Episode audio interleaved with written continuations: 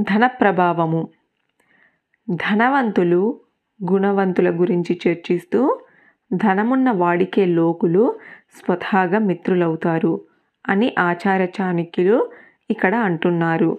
బంధువులు చుట్టాలు అతడి చుట్టూ తిరుగుతారు. నేటి కాలంలో డబ్బున్న వాడినే విద్వాంసుడిగా గౌరవిస్తున్నారు. ధనవంతుడైన వ్యక్తినే జ్ఞానిగాను విద్వాంసుడిగాను చూస్తారు. వందల సంవత్సరాల క్రితము ఆచార్య చాణక్యం చేత చెప్పబడిన ఈ సూత్రము నేటి యుగానికి కూడా పూర్తిగా వర్తిస్తున్నది.